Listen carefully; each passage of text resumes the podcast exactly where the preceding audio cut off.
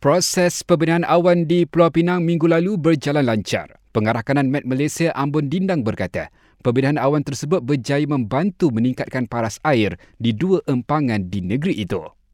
Jadi ya dari segi kejayaan ni mengikut apa yang kita terima daripada stesen pencerapan hujan di uh, kedua-dua empangan tersebut ada merekodkan turunan hujan selepas saja kita membuat pembinaan awan. Ha, dan juga daripada pemantauan imej-imej radar kita kita dapati memang ada pembentukan awan di atas uh, kawasan tadahan tersebutlah. Tambah beliau, kerajaan negeri lain juga amat dialu-alukan membuat permohonan untuk laksanakan operasi pembenihan awan kita akan meneliti setiap permohonan, eh, setiap kajian negeri ataupun setiap operasi pengurusan air itu, kawasan sedia air kajian negeri masing-masing, boleh mengemukakan permohonan kepada Jabatan Meteorologi Malaysia untuk kita pertimbangkan. Bagaimanapun pihaknya akan buat senarai semak terlebih dahulu sebelum membuat sebarang keputusan. Ini termasuklah situasi cuaca yang boleh mengganggu proses pembenihan tersebut.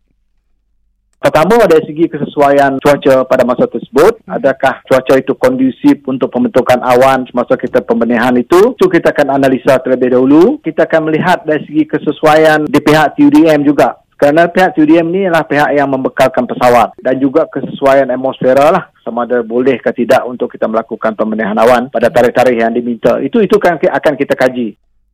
Sementara itu, beliau menambah fenomena El Nino dijangka bermula Jun ini.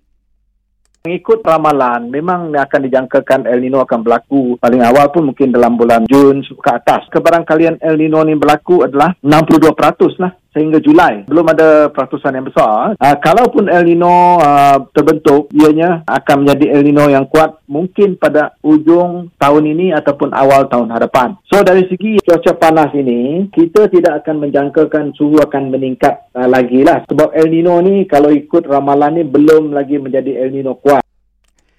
Fenomena El Nino untuk tahun ini dijangka tidak terlalu membimbangkan dan suhu cuaca juga diramal terkawal.